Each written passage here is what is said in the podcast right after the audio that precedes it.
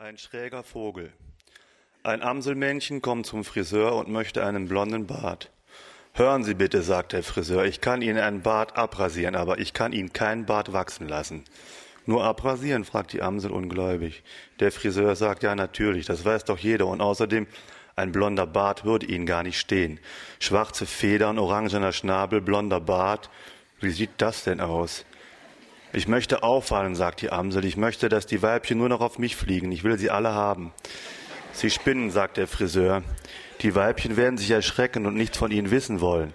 Stellen Sie sich mal gerade hin. Geht nicht, sagt der Vogel. Ich bin behindert. Ein Bein ist länger als das andere. Unfall, fragt der Friseur.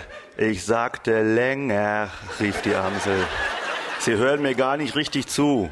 Wie kann durch einen Unfall ein Bein länger werden? Also kein Unfall, brummt der Friseur. Was dann?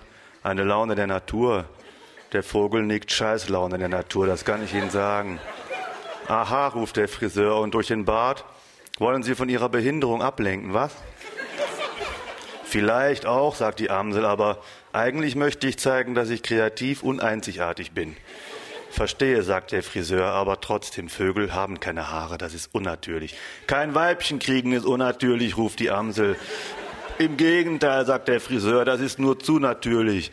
Wenn solche wie Sie sich fortpflanzen, wimmelt es irgendwann von schrägen Vögeln. Da spielt die Natur nicht mit. Die hat einen Sinn für Gleichmaß und Ästhetik. Du fette Sau, murmelt die Amsel. Wie bitte, fragt der Friseur. Finde ich auch, sagt die Amsel. Aber Ausnahmen bestätigen die Regel und wo es mich nun schon mal gibt, will ich das Beste daraus machen. Nicht mit mir, sagt der Friseur. Ich will nachher nicht schuld daran sein, wenn hier lauter schiefe Flatterer durchs Bild hinken. Hau ab. Ich kann zaubern, sagt der Vogel. Wenn du mir hilfst, hast du drei Wünsche frei. Und warum zauberst du dir keinen Bart? fragt der Friseur. Geht nur für andere, sagt der Vogel. Ist leider so, sonst wäre ich ja nicht hier.